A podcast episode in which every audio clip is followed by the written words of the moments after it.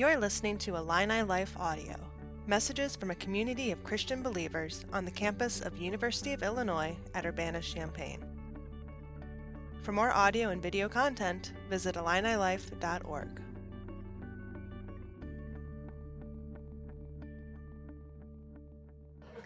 Okay, hey, Suzanne, where are you? Thank you so much for sharing your story. Um, that was really sweet. That was, um, I just love seeing God moving in people's lives. That's why we're here as a church. Um, there feels like a, it's some of us might be here because of a cultural mandate or a family mandate, but I think, and my hope is that you are here or you discover that you're here because God's doing something uh, here. Um, and bonus, if you want to keep doing that when you're not here on break, go home, be a part of a church there, find somewhere to go and worship. Uh, over Christmas, same thing. Over a summer, come with me to Colorado. Suzanne did that. It was awesome. we do this leadership training program for Christians. We're helping you grow in your faith, and I think that would be just um, an incredible way for you to continue and seeing what God's doing in your life. So, excuse me. Anybody else feeling like phlegmy this week? How's your week been besides that? Anything good? Anything exciting happened this week? Yeah, I know.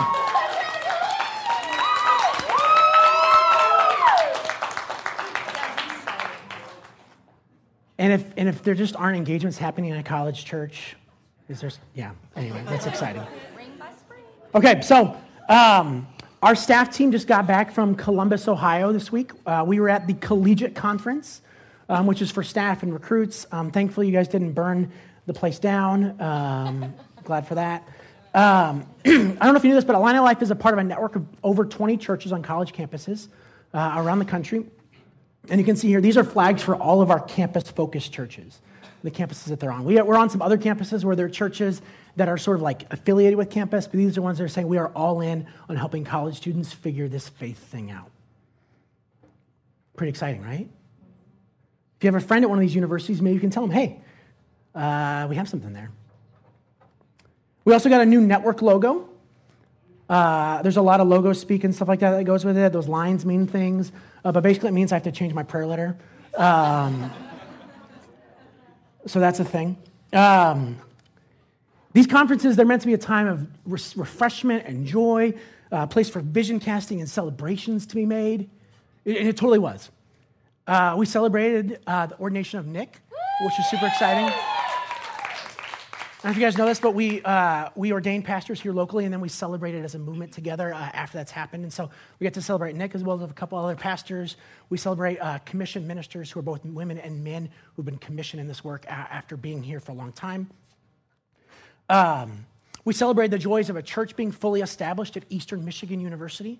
Uh, they were a venue of another church, and they said, We are our own church now, which is super exciting.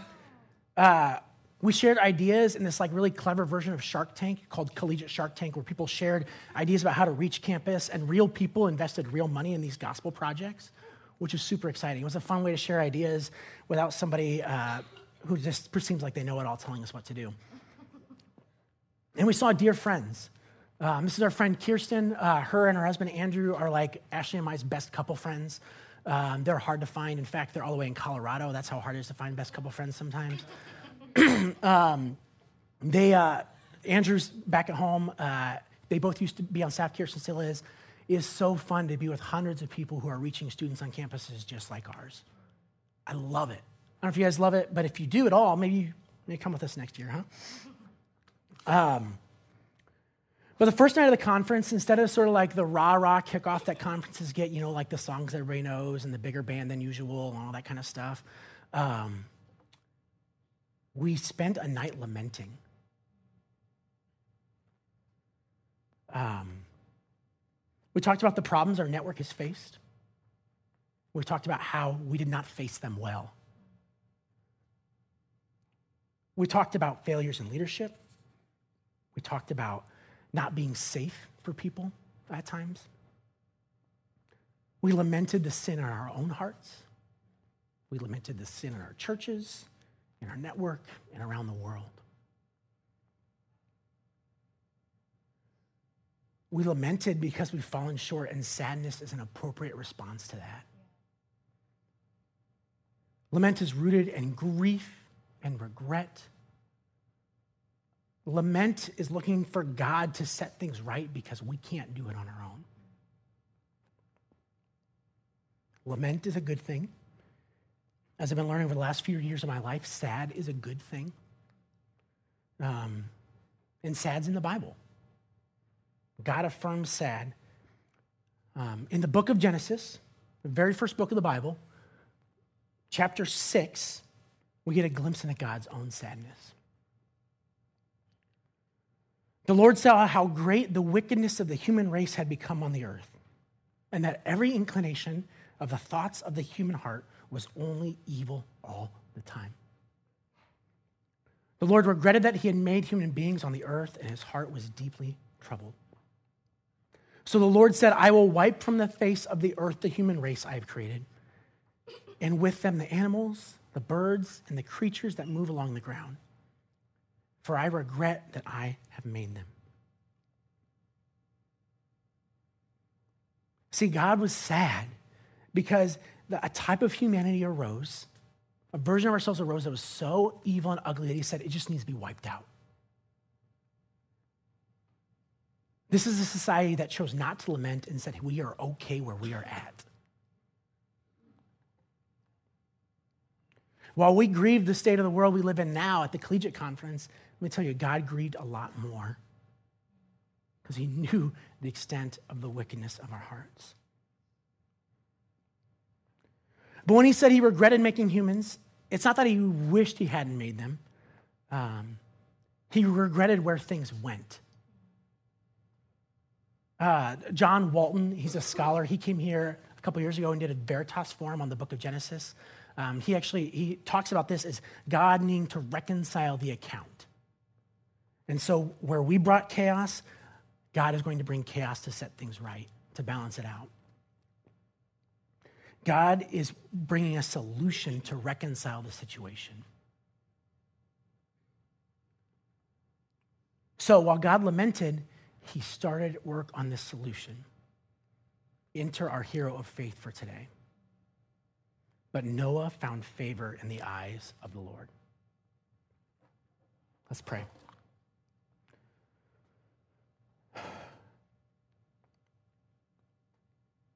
Now, when I think about um, my heart, I often think, he's doing just fine. But Lord, I pray that you would help me to see um, the wickedness that's in my heart. Help it to be rooted out, Lord. Um, help a seed of goodness that you put in me, that, that image bearing that you put in me and put in our congregation here today. Um, help that seed grow. Um, and Lord, I pray that you would, um, as this story um, is brought forth, Lord, I pray that we would be transformed by your good news um, in the midst of it. Whatever I say that's of me, Lord, I pray that it would fall away, and whatever is that's of you, pray, Lord, it would stick. Amen. Okay, so today we're finishing a ser- sermon series. We do sermon series here. We do like packaging them together, kind of on a theme or on a book. Um, and this series is called Heroes of the Faith. Our teachings have flown out of the book of Hebrews, chapter 11. Uh, this section is famously referred to as the Hall of Faith. We spent time looking at Hebrews 11 and the multitude of stories within it, and then we took a deeper look and dive into the stories of Rahab and Abram and Joseph.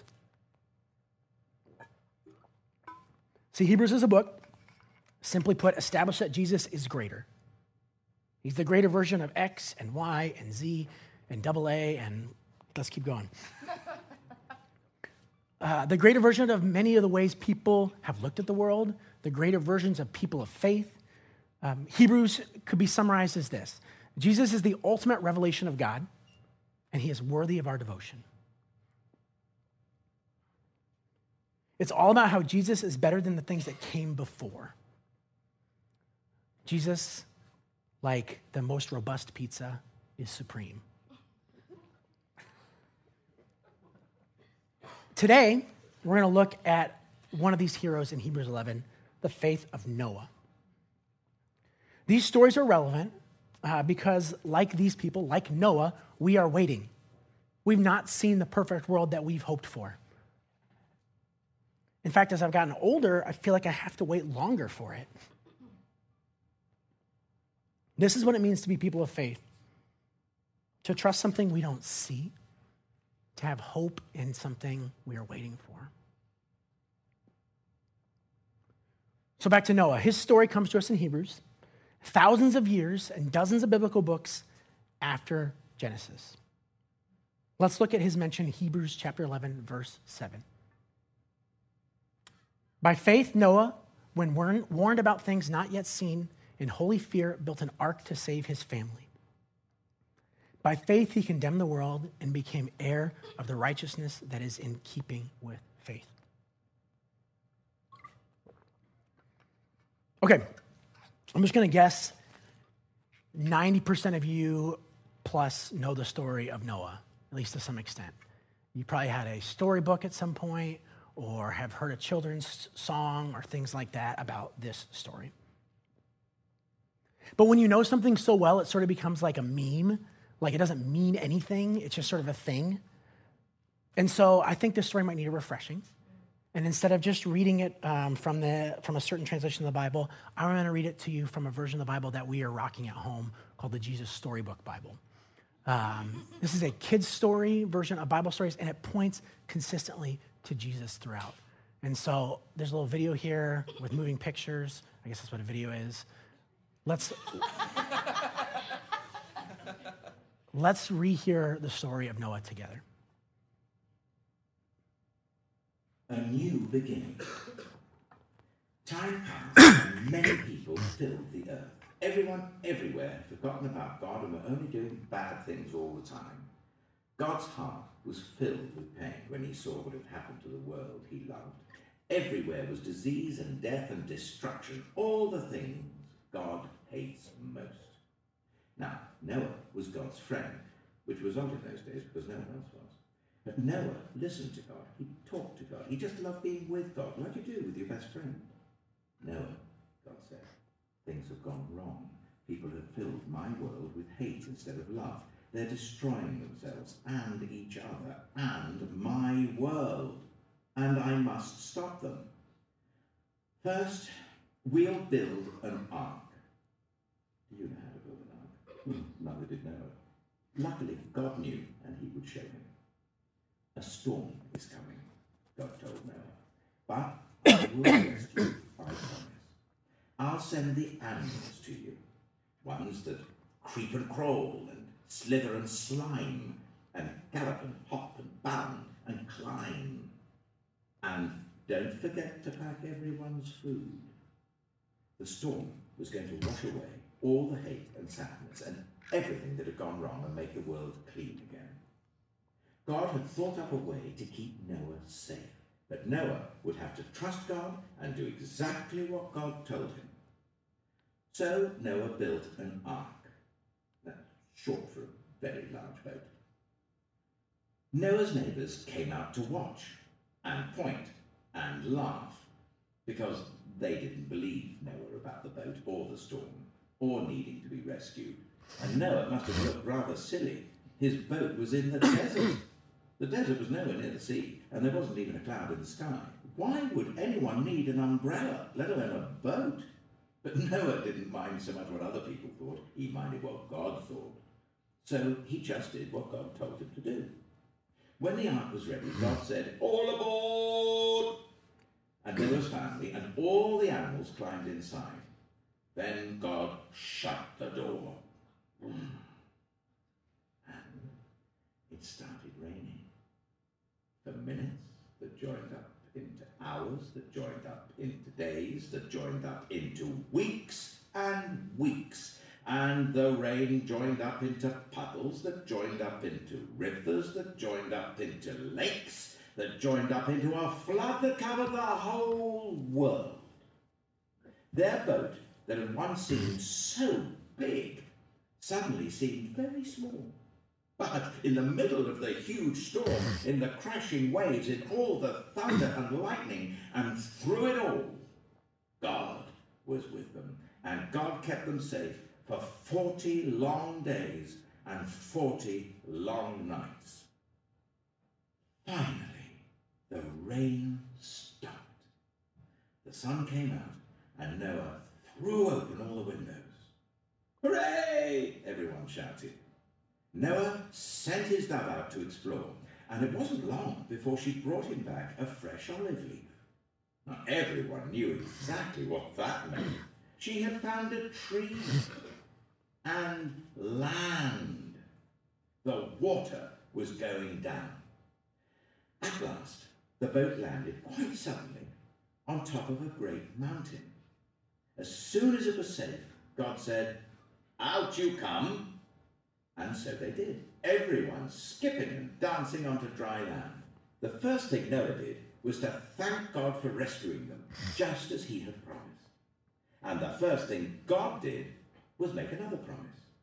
I won't ever destroy the world again.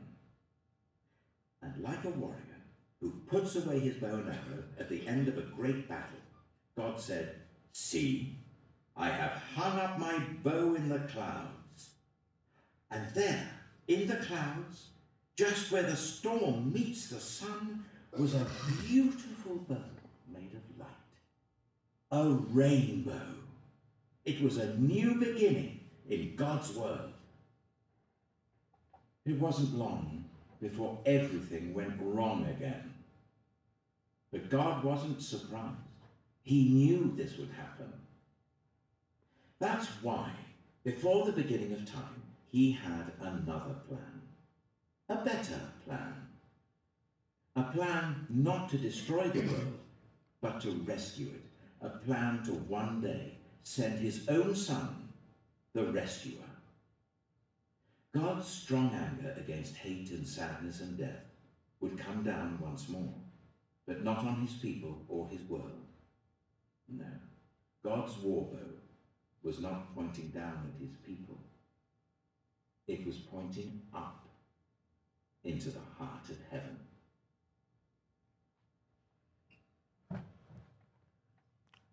All right, let's worship. A band, you can come up. I'm, I'm kidding. Um, gosh, that's so good. Jesus Storybook Bible. Keep that in your head for later. Um, kids love this story. Animals, rain, a boat, a rainbow. My kids love it. Aaron points to all the animals and asks what they're called, and they're starting to tell me what they're called. It's awesome. Yeah, oh, that's good. Um, but as we grow older, because the story's so familiar, memes start to come out of it, right? I'll let you guys read those for a second.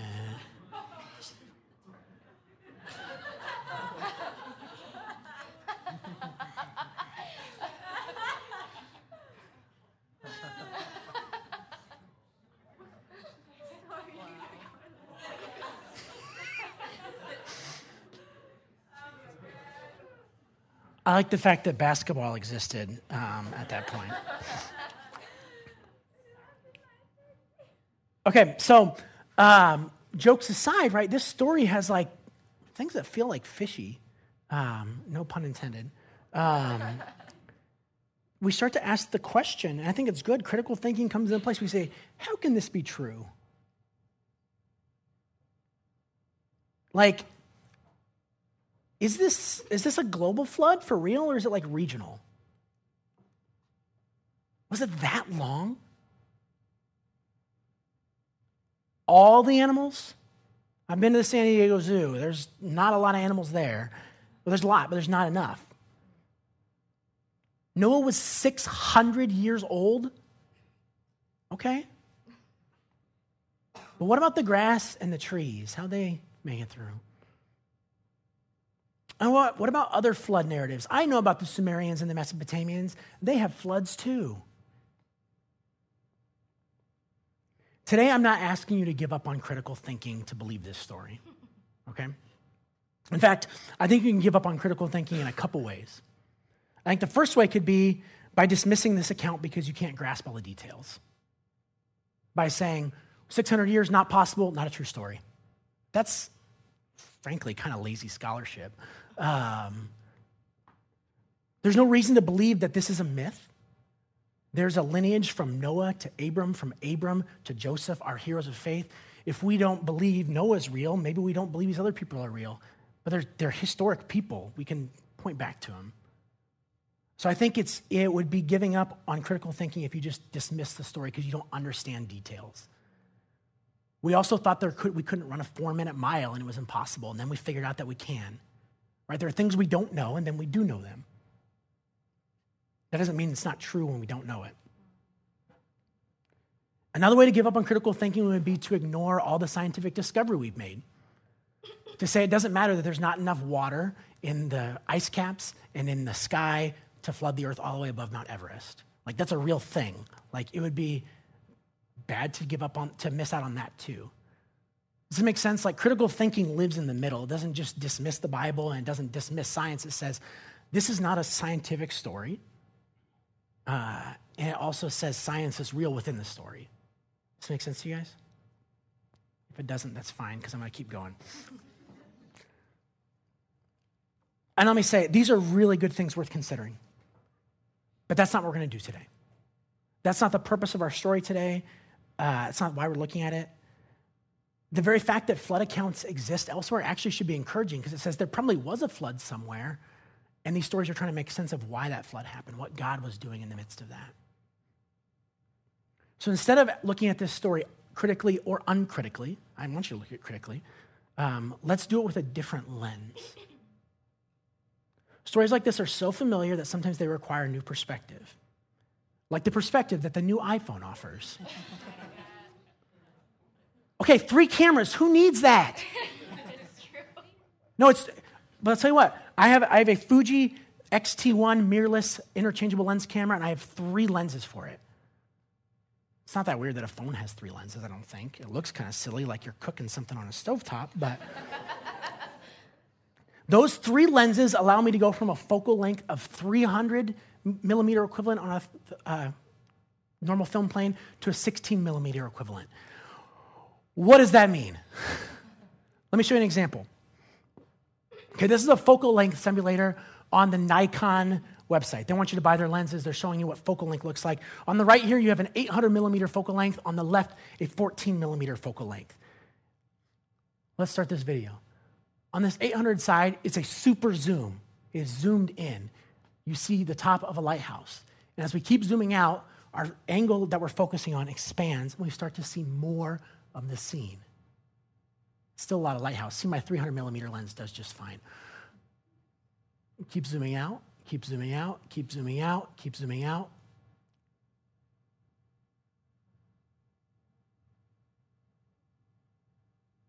Okay, so my camera does like half of that.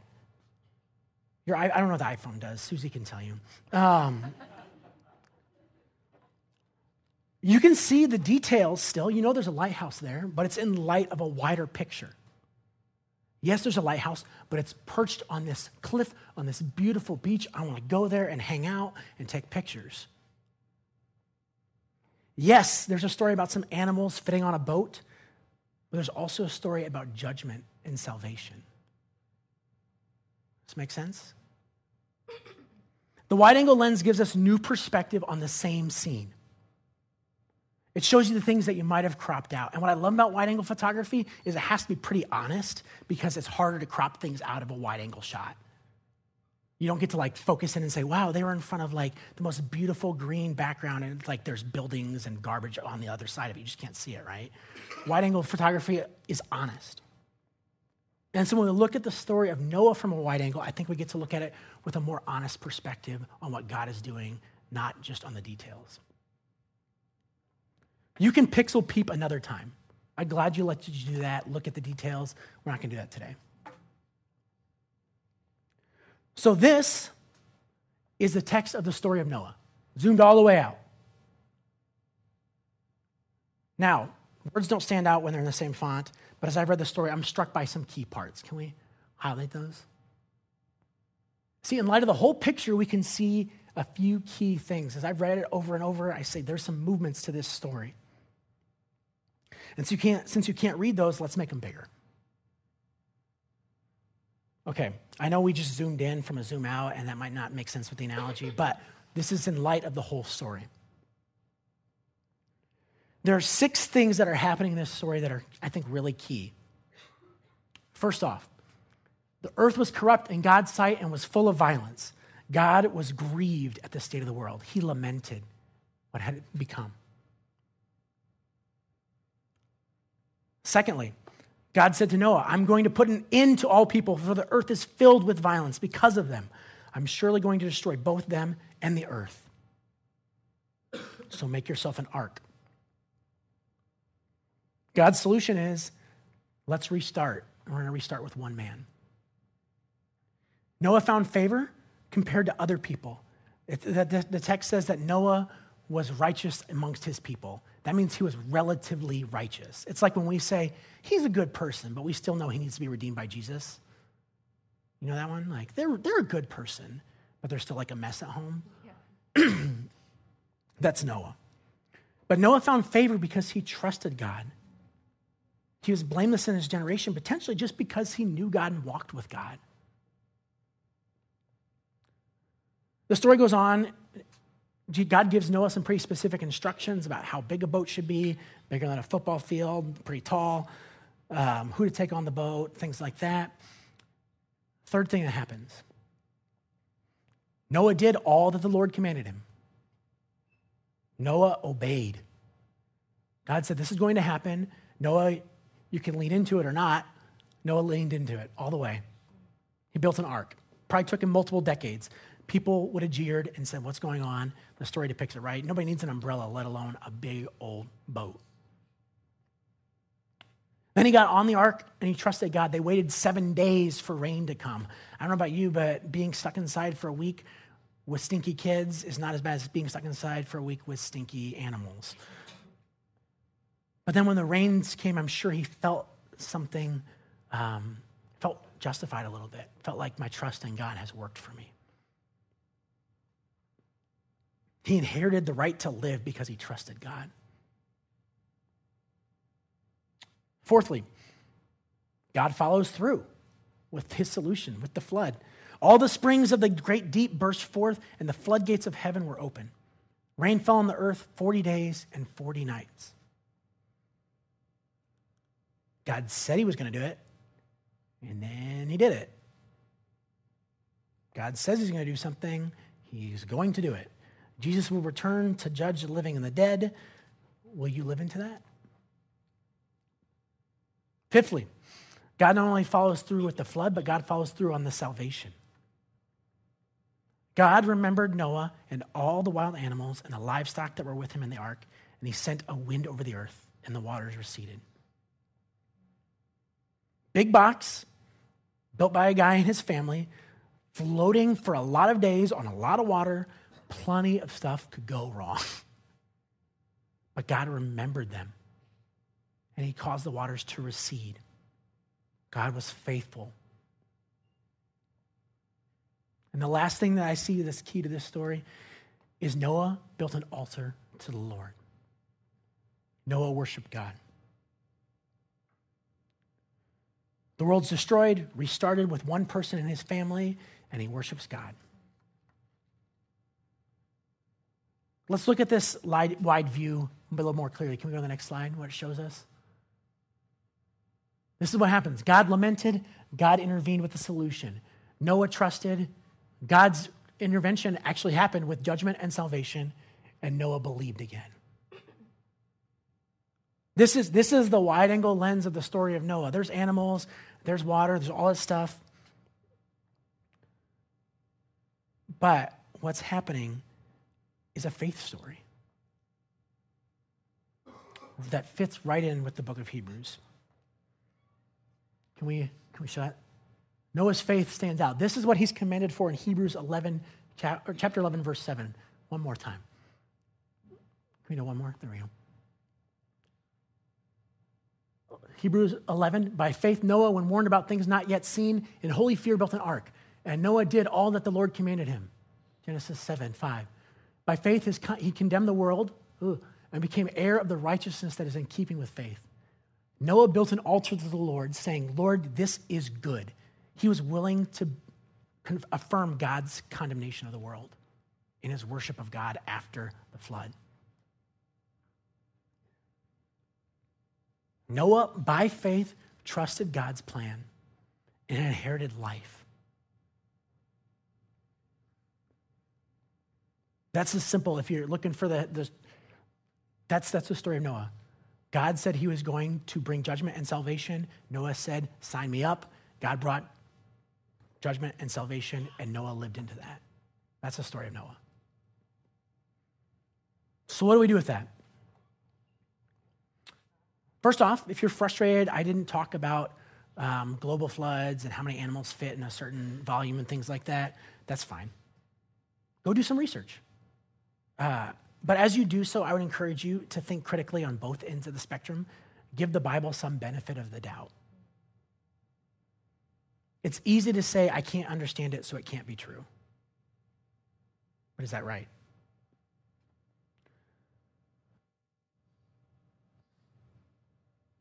Sorry, I'm, okay. That's the first thing. Second thing, what do we do with this? If you're wondering what to do, be encouraged lean into this reality that one can have faith in God and big things can happen through them. See, for Noah, faith was not in the ease of circumstances. Noah's story is probably traumatic, probably pretty traumatic. He's the last surviving family that he knew. Talking about survivor's guilt. But he had faith. Faith is not a simple life. Noah sacrificed everything he had on this one big box of wood that's going to float on water. Faith's not just for the present, and it's not just for the future. See, Noah's faith has an object, and that object is God. He didn't have faith that in his ability to construct a boat, I'm sure he had to have a little bit of it. He had faith in the instructions given by God to build the boat. He had faith in the one who gave him the salvation. And not only did he have faith, but he acted upon that faith. And I think that's a key component of faith. So that's great, that's good, and that's like helpful stuff, I think. What do we do with that still? Well, what if we took it from like a wide angle lens, like a super wide angle lens, all the way out? Let's zoom all the way out. Well, things got pretty worse, pretty much, as the story says, things got worse after Noah again. The flood didn't fix humanity, but it reset it. God knew this would happen, though, and He had a plan. See, and we've talked about this plan, right? In the order of chronology, Noah's story actually happens before all the other faith stories we've looked at in this series. But we have Abram, born nearly 300 years after the flood. When he's an old man, he's invited by God to leave his home and go. And he goes. He believes and he has faith in God and he goes. Joseph, four generations after Abram, is invited to live by faith through various circumstances. His power comes and power goes. Rahab, about 450 years after Joseph, is called to live by faith in welcoming God's people into the city. And nearly 1,500 years after that, the world is very different, but still in many ways a mess. And into that world, a baby's born. A baby who will be the author and the perfecter of faith. This baby, we're going to celebrate him right soon. We're going to like go in this whole season and stuff like that. Maybe we look at Jesus in light of this bigger faith story. Jesus, the author and perfecter of our faith. God had seen trouble. He knew it was coming. He hatched a plan starting with Abram. That plan would take thousands of years and countless generations and look very different than a flood, but with way greater implications. See, our hall of faith in Hebrews 11, it bleeds into Hebrews 12. There, Jesus is called, I said the author, it's a different translation, the pioneer and perfecter of faith. Jesus began this faith thing by creating us in the first place. And Jesus is perfecting the faith of all of our heroes. See, Jesus perfected Abram's faith. And he opened up a blood, a, a descendants not just on, based on blood, like genetic blood, but based on blood of a lamb. No longer was Abram, were Abram's descendants just who his family bore, but who God bore into his family. Jesus perfected Joseph's faith as one who will give authority, or sorry, who had authority given to him. Jesus had authority given to him and authority taken by God, and he trusted. And Jesus perfected Rahab's faith. Her red cord hung from her window. Reminds me a lot of the red blood uh, on the, the doorposts of the Israelites at the Passover. And the blood of the lamb that Jesus brings to cover us and save us. Jesus perfected Noah's faith. When God was ready to restart humanity, he didn't destroy it with Jesus, he allowed humanity to destroy him. See, through one man, a new world was inaugurated. First with Noah, and then with Jesus, the perfecter of faith. The baby born in a manger, he's our Noah. He was called by God to be the first in a new creation. And Jesus is building his ark, the church.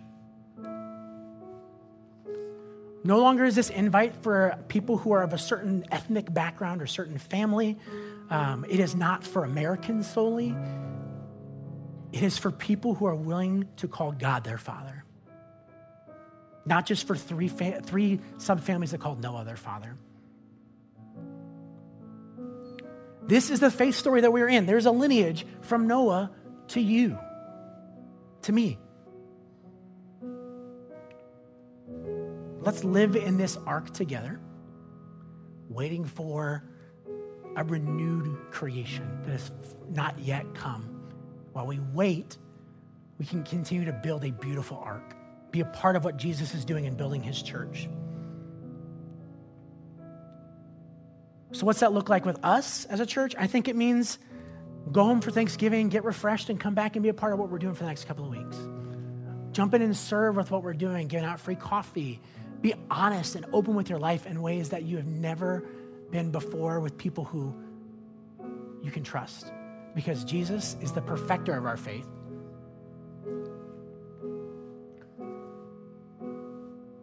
And as you go, some of you are going to be graduating here soon, this semester even. Go and be part of the church that is being built elsewhere. Jesus is the author and perfecter of our faith. Not Align Life's faith, not my faith, not your faith, but our faith, the church's faith.